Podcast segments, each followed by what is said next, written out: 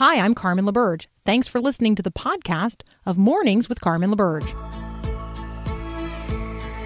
Your daily encouragement that God has the world in the hollow of his hand. This is Mornings with Carmen LaBerge on Faith Radio.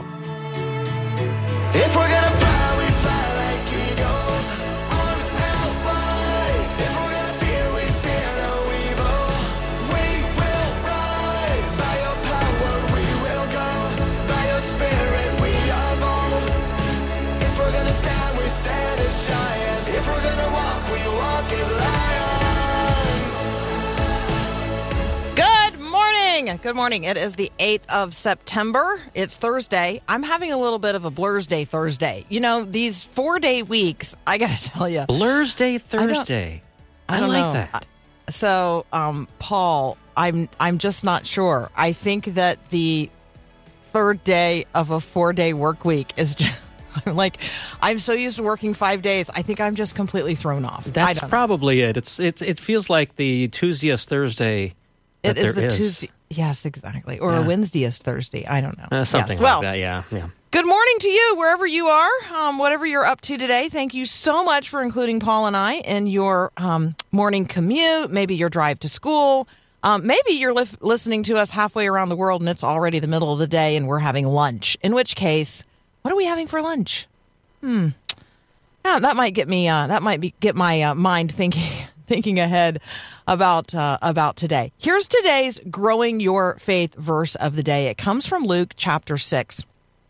Jesus is speaking here in verse 38. Give and you will receive. Your gift will return to you in full, pressed down, shaken, to, shaken together to make room for more, running over and poured into your lap. The amount you give will determine the amount you get back. Now, I think the temptation here is to um, think about material giving. Like we think in material terms. And so we're thinking here that Jesus must be talking about, hey, I um uh, you know, he wants me to be giving in in material ways to others in order and then I'm going to do that in order to get back. Okay, well first of all, we all know instinctively that that's not what Jesus would say. And so something else must be going on here. This verse can't mean what we think it means. And so what does it mean? Um, Jesus says, Give and you will receive. Well, what will we receive and from whom? And how will the gift that I gave be different from the one that I receive back? Or will it be? So, what's the context? The context really, really matters in this particular growing your faith verse of the day. So, let's read the, this verse in context. I'm going to read Luke 6 36 to 42. Be merciful, even as your Father is merciful. Judge not, and you will not be judged. Condemn not, and you will not be condemned. Forgive, and you will be forgiven. Give, and it will be given to you. Good measure, pressed down, shaken together, running over, put into your lap. For with the measure you give, it will be measured back to you. And then he told them a parable.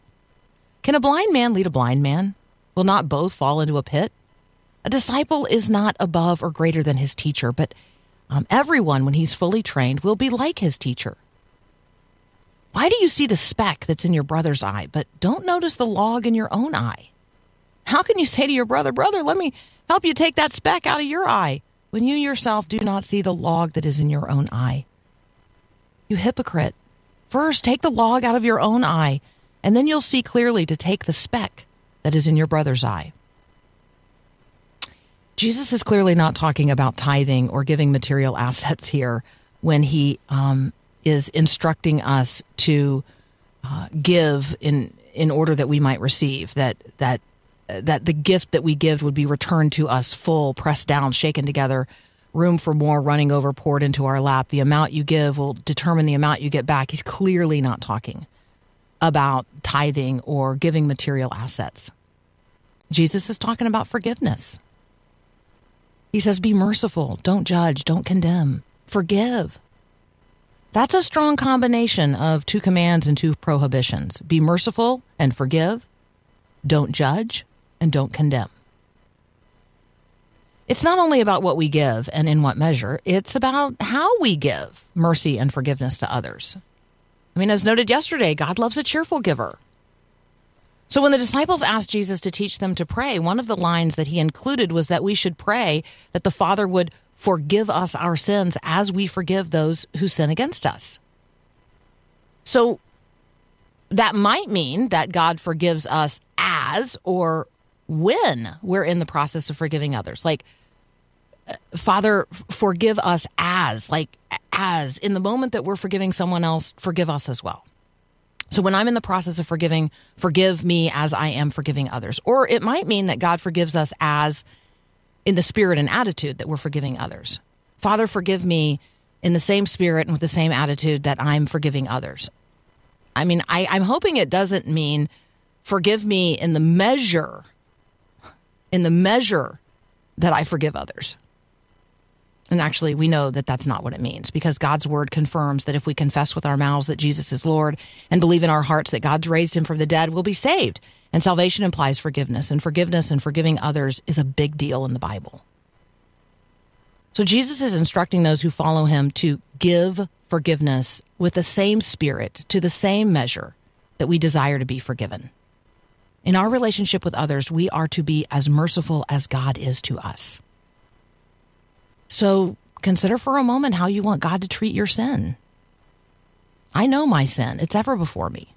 I desperately want God to remove it as far as the east is from the west. I want God to be able to look upon me and see not my sin, but Jesus who covers me. And I need Jesus to cover me.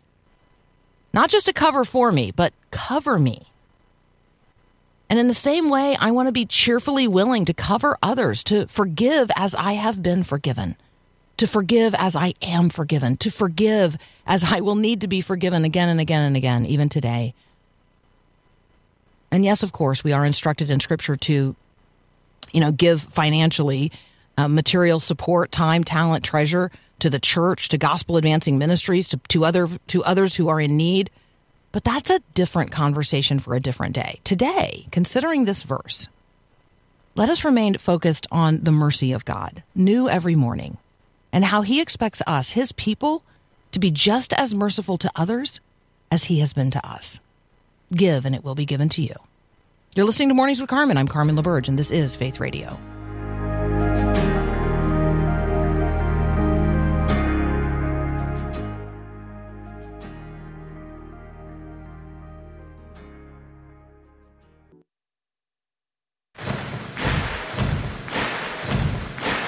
This is my right,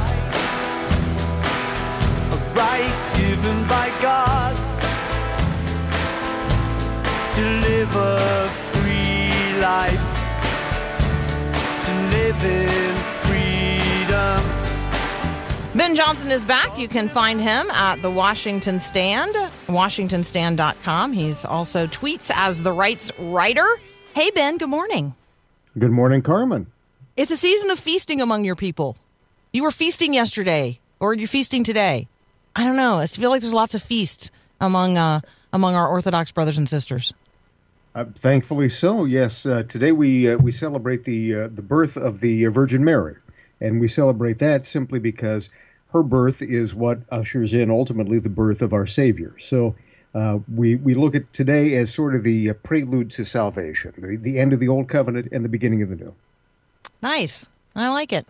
All right. Um, well, happy feasting, first of all. And then um, you have been reflecting for some period of time and tracking, keeping track of, and keeping us informed about um, the harms of marijuana. And in a culture which now seems obsessed with its legalization and, and dissemination um, in all kinds of products, um, maybe bring us up to speed on the conversation related to the real harms of marijuana that a lot of people are not paying attention to.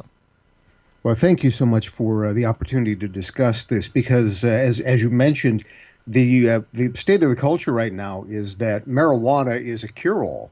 Uh, there there are people who are promoting it as a cure for cancer, among other things, uh, a cure for anxiety, cure for pain, and uh, marijuana is is not a, a, cure to say the least. It causes far more problems than it than it cures, even when it's used medicinally. So uh, that that has been essentially pushed out of the conversation. There's been a lot of money uh, in in terms of ads, and now there's uh, of course uh, an enormous and growing uh, industrial complex around it. So uh, virtually every state has got uh, some form of a marijuana industry, or one that is uh, in an incipient, uh, I should say, uh, in a uh, in a seminal form. So uh, that's it, it's a discussion that's disappeared, and a lot of people have been harmed as a result of it. Uh, there's kind of a heartbreaking article in Tablet Magazine, and I would direct everybody to it if you can uh, get to it, called How Marijuana Became the New Oxycontin. And it has these heartbreaking stories of people who are suffering from, among other things, marijuana induced psychosis. Uh, and anytime that uh, we talk about this, people sort of uh, point and laugh and think that we're, you know, reliving the movie Reefer Madness from the, the 20s or 30s, uh, and, and we're overstating the case. Uh, if anything, we're really understating the case because the research is rock solid. People who use cannabis are four times more likely to develop chronic psychosis or schizophrenia people, compared to people who don't. And if they use high potency marijuana, it's six times higher. There was a study that, among other things, one out of every 10 people in schizophrenia globally would not have schizophrenia uh, if they had not used marijuana. So that's that's uh, among the more recent studies. But uh, uh, we're, talking about uh, very serious, very serious issues, and these are these are peer-reviewed studies. Uh, these are gold standard studies, sometimes meta-analyses of studies. But uh, one one really the, the most significant issue when it comes to psychosis, essentially, is that there's a whole segment of the population, an entire cohort, who is predisposed to develop psychosis at some point. And what all of the studies have found is essentially uh, if those people use marijuana or are involved in uh, uh, the use of cannabis, particularly during adolescence, before the uh, the brain is completely developed, that either pulls forward the development of psychosis so that uh, it it's uh, it develops earlier than it would have otherwise, or it intensifies the use, or in many cases, it pushes over the line someone who um, uh, it, it's a contributing factor so that if someone would have had the opportunity to avoid it, this assures that they develop uh, a serious mental illness uh, as as a result. And, uh, that's that's the most important. Of course, there are others people who smoke marijuana have a, a, much shorter life expectancy, particularly, again, if they use heavily in their teen years, they're 40% more likely to die by the age of 60. Uh, it has been tied to certain kinds of cancers, uh, which is ironic because it's always promoted as a cure for cancer. And then, uh, of course, it, you know, those who use marijuana develop memory problems. Their brain ages faster uh, than the average uh, uh, human being and um, uh, they also are more likely to develop issues like asthma, bronchitis, and and other lung issues, which uh, make it, uh, of course, more more likely that uh, people will develop other kinds of, of health problems as they go on. So that's that's just a few of the of the many well documented harms that marijuana causes. For those of you listening right now and you're thinking, I think uh, maybe Carmen and Ben are making a bigger deal of this than um, than is necessary because you don't know anybody that smokes pot. Um, Gallup released a poll on August the 16th showing that 16% of those surveyed said that they actively smoke marijuana. Um, that is up from 12% in a similar poll only a year earlier. Um, and by contrast, 11% said they had smoked a tobacco product in the previous week. So we're talking here about weekly use of um, of marijuana across the country, outpacing the use of um, tobacco products. Um, and I, it's, it is statistically significant, and uh, a lot of people are engaged in this. So, something for us to um, to consider and to talk with our kids about, to talk with our friends about, to talk with our grandkids about, um, and maybe our parents as well. Ben Johnson and I will be right back. We're going to um, come back with a conversation about a priest in the UK who has lost his ministry, um, and he's been labeled a possible threat to children.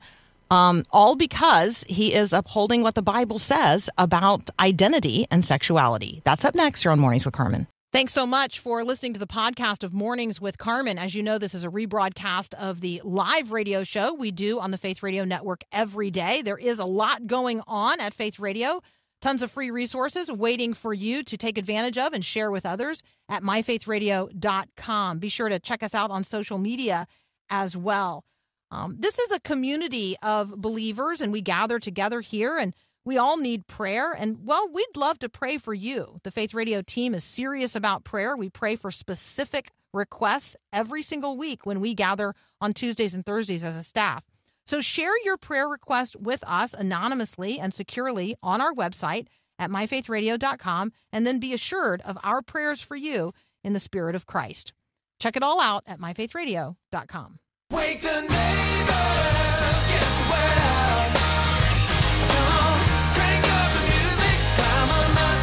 shout. Ben Johnson uh, is here. We continue our conversation with him. Uh, again, you can find him at washingtonstand.com.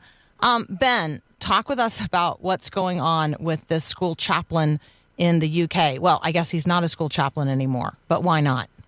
Uh, alas, no. Uh, the uh, the individual in question was ordained by the uh, Church of England, the Anglican Church. Uh, he is uh, he has a PhD. His name is Bernard Randall, 49 years old, and uh, he had been the chaplain of Trent College in Derbyshire. I just love the British names. They're so they're so so wonderful to the ear. Derbyshire, but uh, uh, Doctor uh, uh, Doctor uh, Doctor Randall had uh, given a sermon there at Trent College, where he had, uh, of course, trying to deal with the issues that are important to the people he's speaking with, and his his flock struggles with identity issues, and there had been an issue of sexual identity and and gender identity. So he simply preached a sermon which says that the most important identity that any of us has is as a Christian. And uh, if you are a child of God, that is your primary identity, not how we identify sexually or gender or anything else. And and he goes on to give uh, a very very uh, ginger treatment of the issues. Uh, the the transcript of the video is available. Uh, matter of fact, Paul Perot and I were just discussing off air. But uh, if, if you read through, he is not a fire breather. Uh, he is not overbearing in any way, shape, or form. It's it's a very sort of a Carl Trueman approach uh, in the book that he wrote, the the Triumph of the Modern Self, where he simply says we need to identify with what is most important, which is exactly the job of someone who is a believer and a Christian, to tell us identify with the things that are truly important. That is our spiritual identity, uh, and to make that uh, the way that we primarily look at the world, uh, rather than uh, the sort of Paul Sartre idea that uh, essence precedes um, uh, that existence precedes essence. It's up to us to choose our identity and uh, to to uh, look at the world however it is and, and and come up with our own idea of what it is that we are doing in the world. Instead, to embrace the plan that the Bible uh, says for each of us, that God has created us wonderfully in His own image and in His likeness. We're fearfully and wonderfully made. He has given us a reason, a purpose, and a destiny, and that we should embrace that. Uh, as a result, his uh, his diocese would uh, put him uh, under severe questioning. Uh, they've labeled him a moderate risk to children, and he was referred to what is uh, basically the British equivalent of the DHS as a potential threat to the homeland.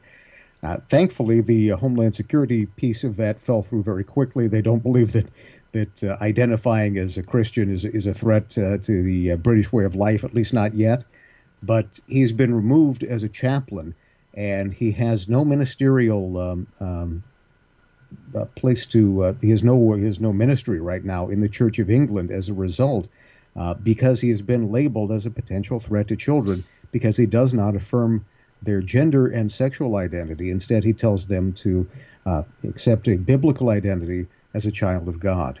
So I want to unpack Ben just really quickly and briefly um, what precipitated this. He was required as the chaplain to attend um, a university sponsored um, event where faculty were being trained. Right, they're being trained in um, in, in inclusive inclusivity and diversity training. Um, and as a part of that tr- training, they were required to chant together, smash heteronormativity, smash heteronormativity. And he refused to participate in the chant. And um, he says, I found it alarming. I believed it was promoting the idea that certain groups are oppressed by others and it was creating conflict, not seeking at all inclusivity um, among my peers. Um, he, he seems to be a very rational person. He refused to participate in a chant um, in which he was going to be required to say something that um, he believes is contrary to his biblical faith. I, I, I, got to tell you, I probably wouldn't chant that either. Right, right. Uh, uh, that's that's exactly it. it it's uh, this radical overreach, uh, attempting to force people into a, an extremist view on on this side. And and as you said, he's he's not an extremist. He's a very rational, clear-headed individual uh, who is simply standing up for the biblical point of view. Uh, but he crossed some very powerful elements, and unfortunately, England is far more secular than the United States. The uh, SOGI revolution is far more advanced and entrenched uh, in, terms of uh, being an official viewpoint, and he's suffering as a result of that. And then, of course, there's the other component that we don't know, we don't often think about. The Church of England is an official church. It is a government-aligned church, and so what, whatever winds tend to blow in Parliament uh, also tend to uh, knock down those who are standing in the pulpit. Yeah, the kissing of the ring this week is just a reminder of the the the the way that um, the Church of England, uh, the monarchy of England, and then the elected government of England are all strangely related. But anyway, there you go. That's another topic for another day. Um, ben Johnson, as always, thank you so much for joining us. You guys can read what Ben is writing at WashingtonStand.com. You can also follow him on Twitter. He tweets as the rights writer. You're listening to Mornings with Carmen. I'm Carmen LaBerge, and this is Faith Radio.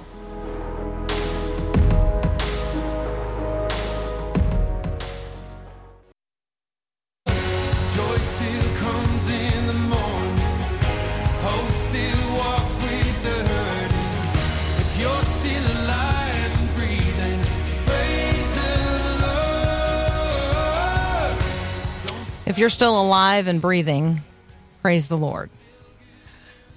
Um, it, it occurs to me this morning that um, God knows us full well. God knows us from before the beginning, before our beginning. Um, scripture says that God conceived of us uh, before the foundations of the earth. Like in, in his wildest imagination, you were conceived. And God loves that which he has made. God adores you. And God knows things about you that, I mean, you may not even know about yourself. God knows the um, circumstances of your conception. God knows your life from before its beginning until after what the world will consider its end. God knows you and God sees you and God loves you. Terry Hope Petersen um, learned some things about herself along life's journey that influenced the way she thought about herself and God. And she's now a an advocate for kids in the foster care system. Um, she is a former foster care child herself. She writes about her experiences in Fostered, one woman's powerful story of finding faith and family through foster care. Um, and she's going to join us next. What are some things that you have learned about yourself over the course of your life that have influenced the way you have thought about God or you think about God? And maybe is it time to rethink those? That's up next here on Mornings with Carmen.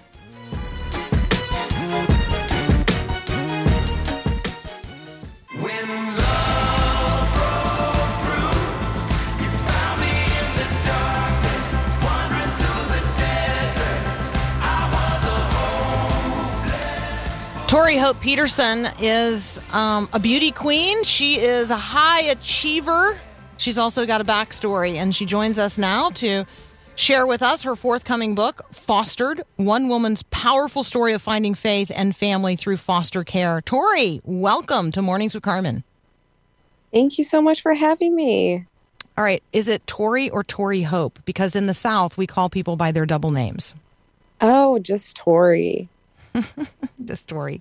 Um, you guys can find Tori at ToriHopePetersen.com. You'll want to connect with her on Facebook and Instagram as well. Um, Tori, um, you know, we could start this conversation in a lot of places, but I think let's just do this.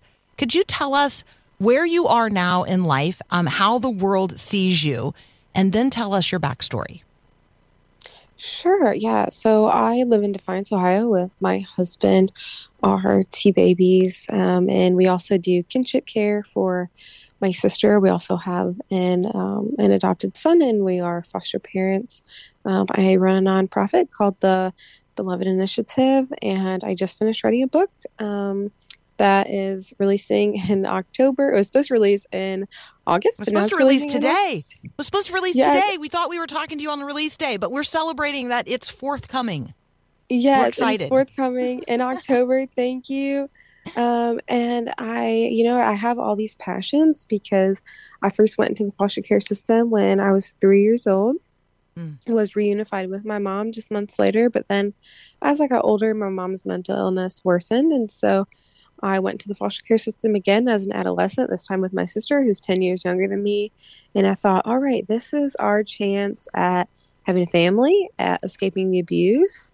Um, but that was not the case at all. We were separated. Um, I went to go move throughout many more foster homes until I emancipated the day I turned 18.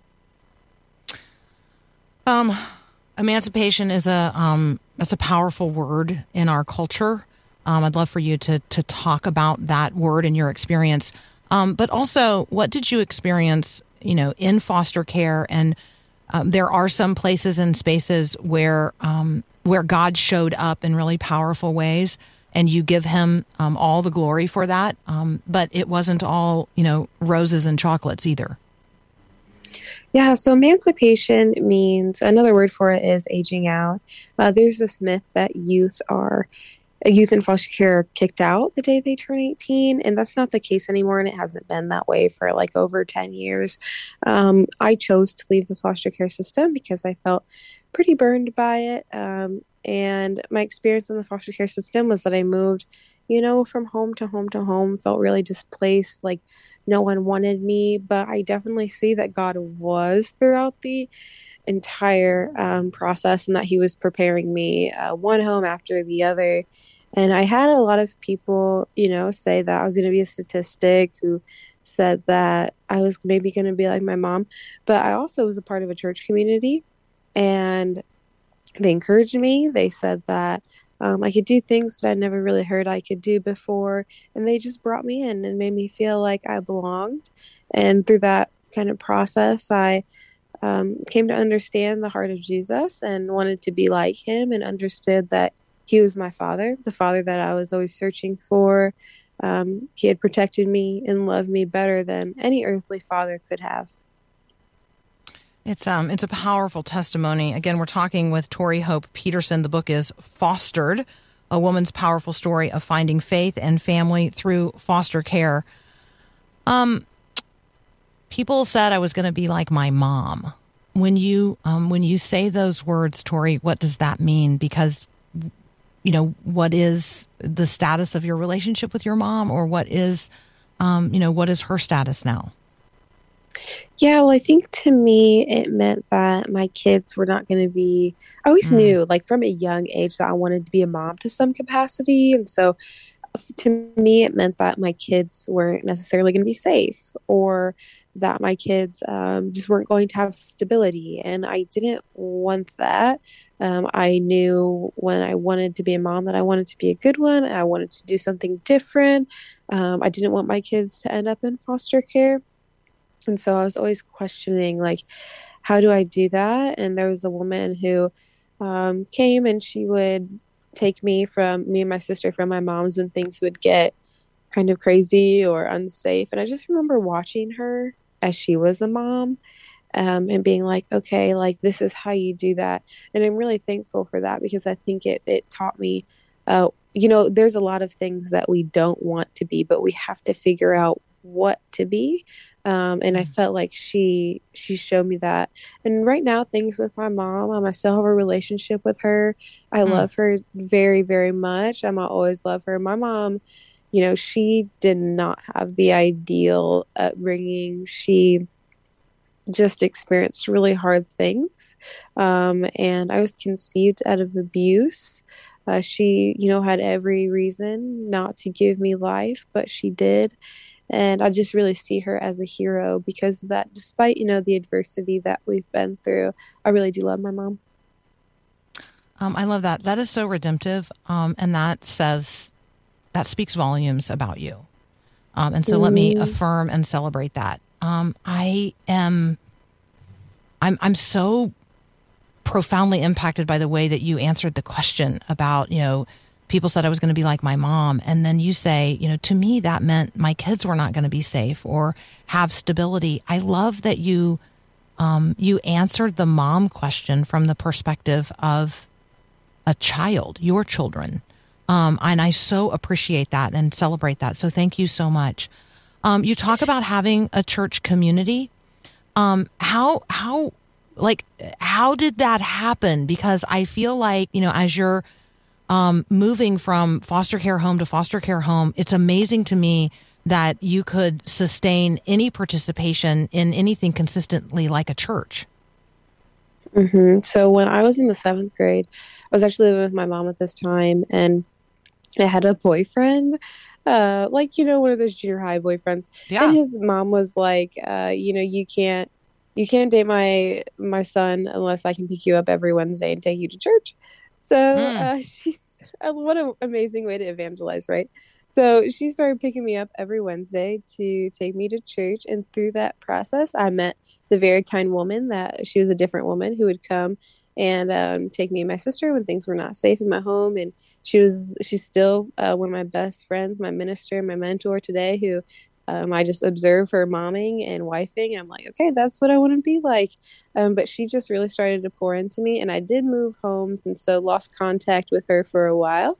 But in my last foster home, uh, my foster mom started taking me to that same church and so reconnected with um, that that kind of mother figure as well as having my foster mom who was a tremendous reflection of jesus and his sacrifice and um, she she just did a lot for me you know she had a different lifestyle and i wanted to run track track is a huge part of my story um, but i couldn't be alone i wasn't allowed to be alone with my track coach like one-on-one um, and it wasn't track season, so I didn't have a team around to practice with me.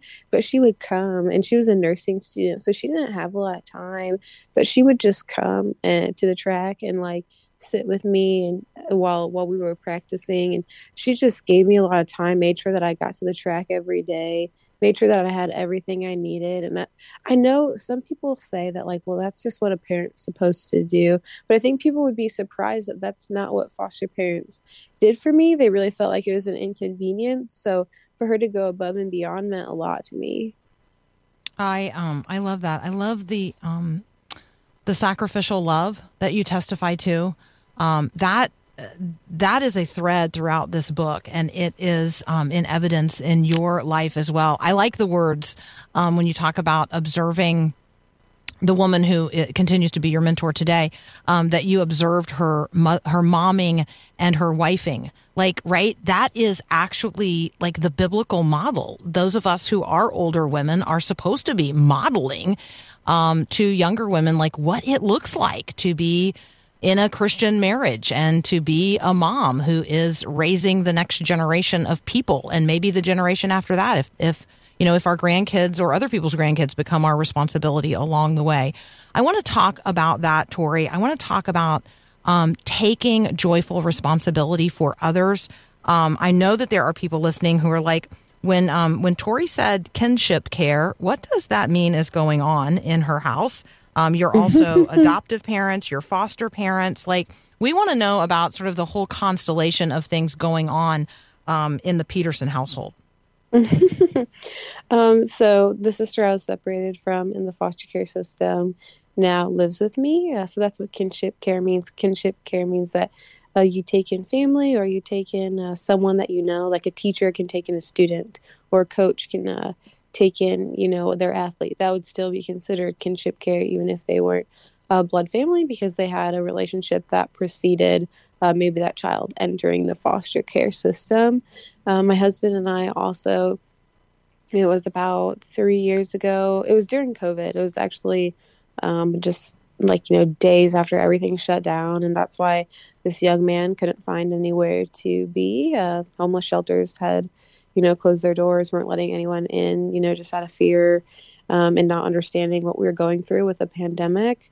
Um, and so we got a call about this young man sleeping in public bathrooms. And we were asked if uh, we would welcome him into our home. And we said yes. And so he came and lived with us, and we adopted him um, just about a year and a half ago.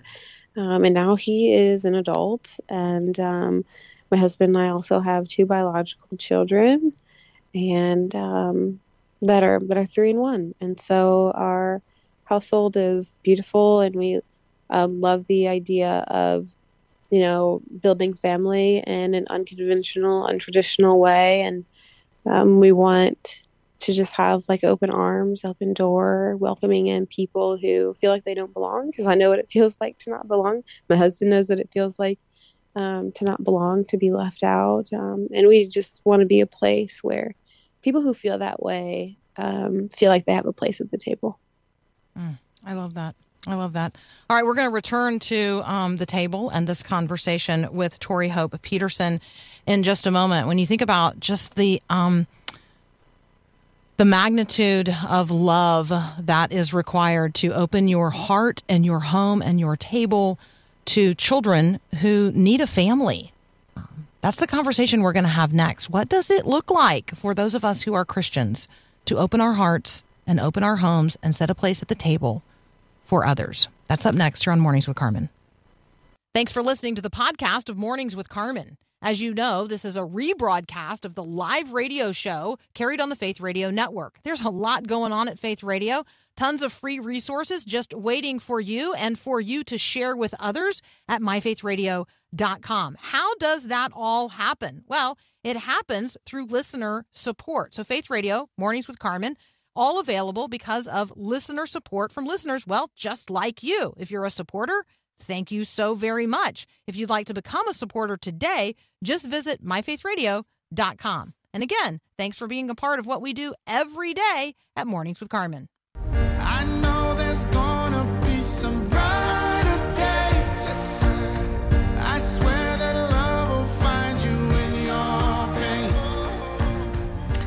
When you think about um, how you were conceived and the home you grew up in and who you are and how you understand yourself and what the world says about you, and your sense of safety and security and place and meaning and identity and purpose.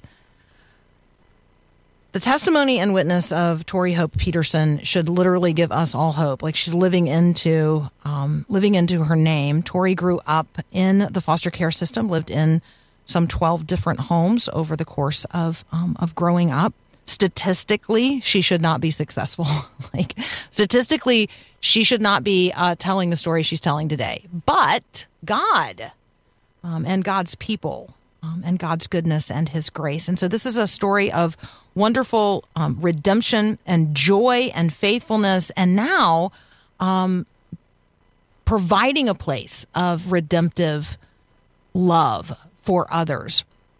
So the home that the Petersons have built is very open, um, and Tori and Jacob are exceptional in every way as um, as parents, and we want to celebrate them. We look forward to the ways in which God is going to use you, um, Tori and Jacob, um, your husband and your family, as just this beautiful testimony and witness to the watching world. So Thank you so much um, for being here with us. Tori's book is Fostered, uh, One Woman's Powerful Story of Finding Faith and Family Through Foster Care. You can also follow her on Instagram, which would be a great place for you to connect. There, you're going to see that she is Miss Universe 2021. She's also a track and field All American.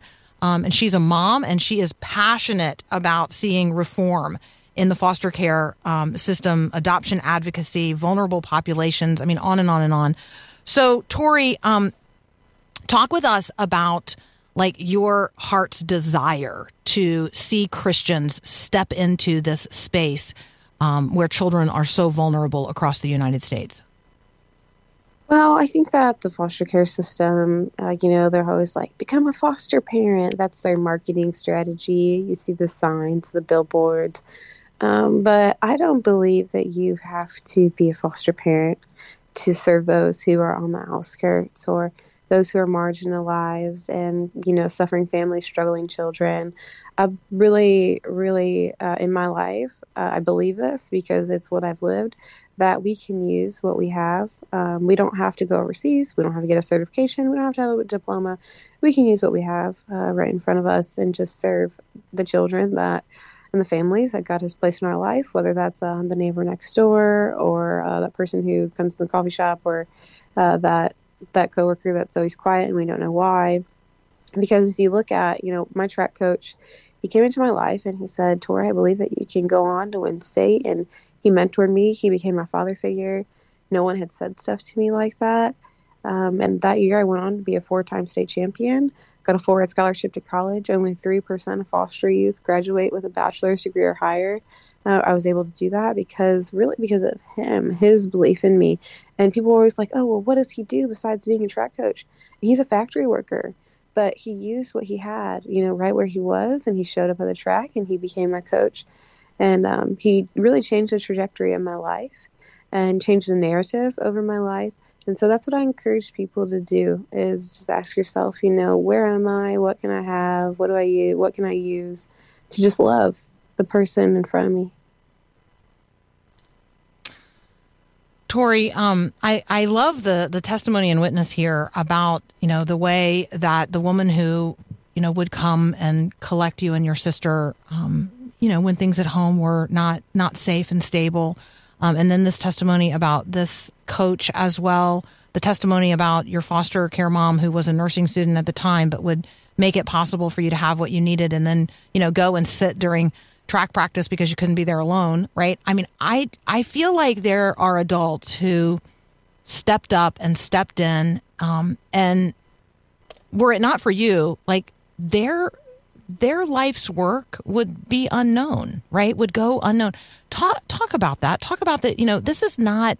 We don't love children and care for them and seek for them to have uh, a redeemed life. You know, in order that we might become something, but that they mm. might become, but that they might become something. Like that's what this feels like. Yeah. Well, you know, you're so right. I always say the story I get all the honor for it, but it's really not a story about me. It's a story about, you know, a community that loved endlessly. And I like to put it this way um, I say that, I always say, I love you already. Um, and I think that's what my mm. community did. They just loved me already. Uh, you don't have to know, you know, the end of the story. They didn't know that I was going to be a success story. They didn't know I was going to be talking about them on radio shows years later. Um, you know, I could have completely put them to shame and you know just never talk to them again not giving them any credit um, but they said we're just going to love this girl we're going to be obedient right to the call that god has on our life and that's to love our neighbor and to love the least of these and um, you know not every story ends like this but mm-hmm. i think this is the best that we can do is just be obedient witnesses of love um, and continue to love love our neighbor. Um, well, you're just adorable, and I hope you receive that as it's offered, which is, you know, of an older woman to a younger woman. Um, talk with us about your ministry. I want to give you an opportunity to invite people in. Sure. Um, so, the Beloved Initiative is a 501c3 nonprofit, and um, we serve those who are just marginalized. We really started with youth in foster care, and we wanted, we believe that, um, you know, there's this idea that of being a voice for the voiceless, and we say that we are not a voice for the voiceless. Um, the voiceless have a voice, and we're just going to listen to them, and we're going to amplify them because there are power in our stories. Um, there's power in telling them. Um, it's healing, and so we uh, started off offering different platforms for uh, youth in foster care to tell their stories. We gave free photos to foster families because we know that kids usually in foster care they don't see their pictures on the wall um, but then during that time we would say you know make a sign or make a video and tell people what you want people to know about you. And we got so many amazing signs um, kids writing signs wanting to encourage youth in foster care and then people actually kids actually telling um, you know what they want people to know. Signs like stop stereotyping me or i'm not a bad kid. Um, and it's just really powerful to see what they want to say. And now we, we just help people who are on the margins, um, people who are experiencing homelessness, um, birth parents who are trying to get their children out of the foster care system, um, foster families who uh, may be struggling with resources, uh, just anyone who needs our resources. Um, we, we say that we want to be professional lovers of people. Yeah, I like that. Learning how to become professional lovers of people. Belovedinitiative.org. Um, Genesis 50, verse 20. You intended to harm me, but God intended it for good to accomplish what is now being done, the saving of many lives. Tori Hope Petersen, I um, I feel confident we're going to be talking with you again. So congratulations, not only on the book, but um, just deepest thanksgiving for the life you are living so radiantly unto the Lord. Thank you for being a beautiful, substantial, living demonstration of the gospel in this generation. Oh, thank you so much, Carmen. It was so nice to hang out with you this morning. It was great to hang out with you, and I love that you live in Defiance, Ohio. Like that makes me like like so great. All right, that's Tori Hope Petersen. You should connect with her, ToriHopePetersen.com and the belovedinitiative.org. You're listening to Mornings with Carmen. I'm Carmen LaBerge, and this is Faith Radio.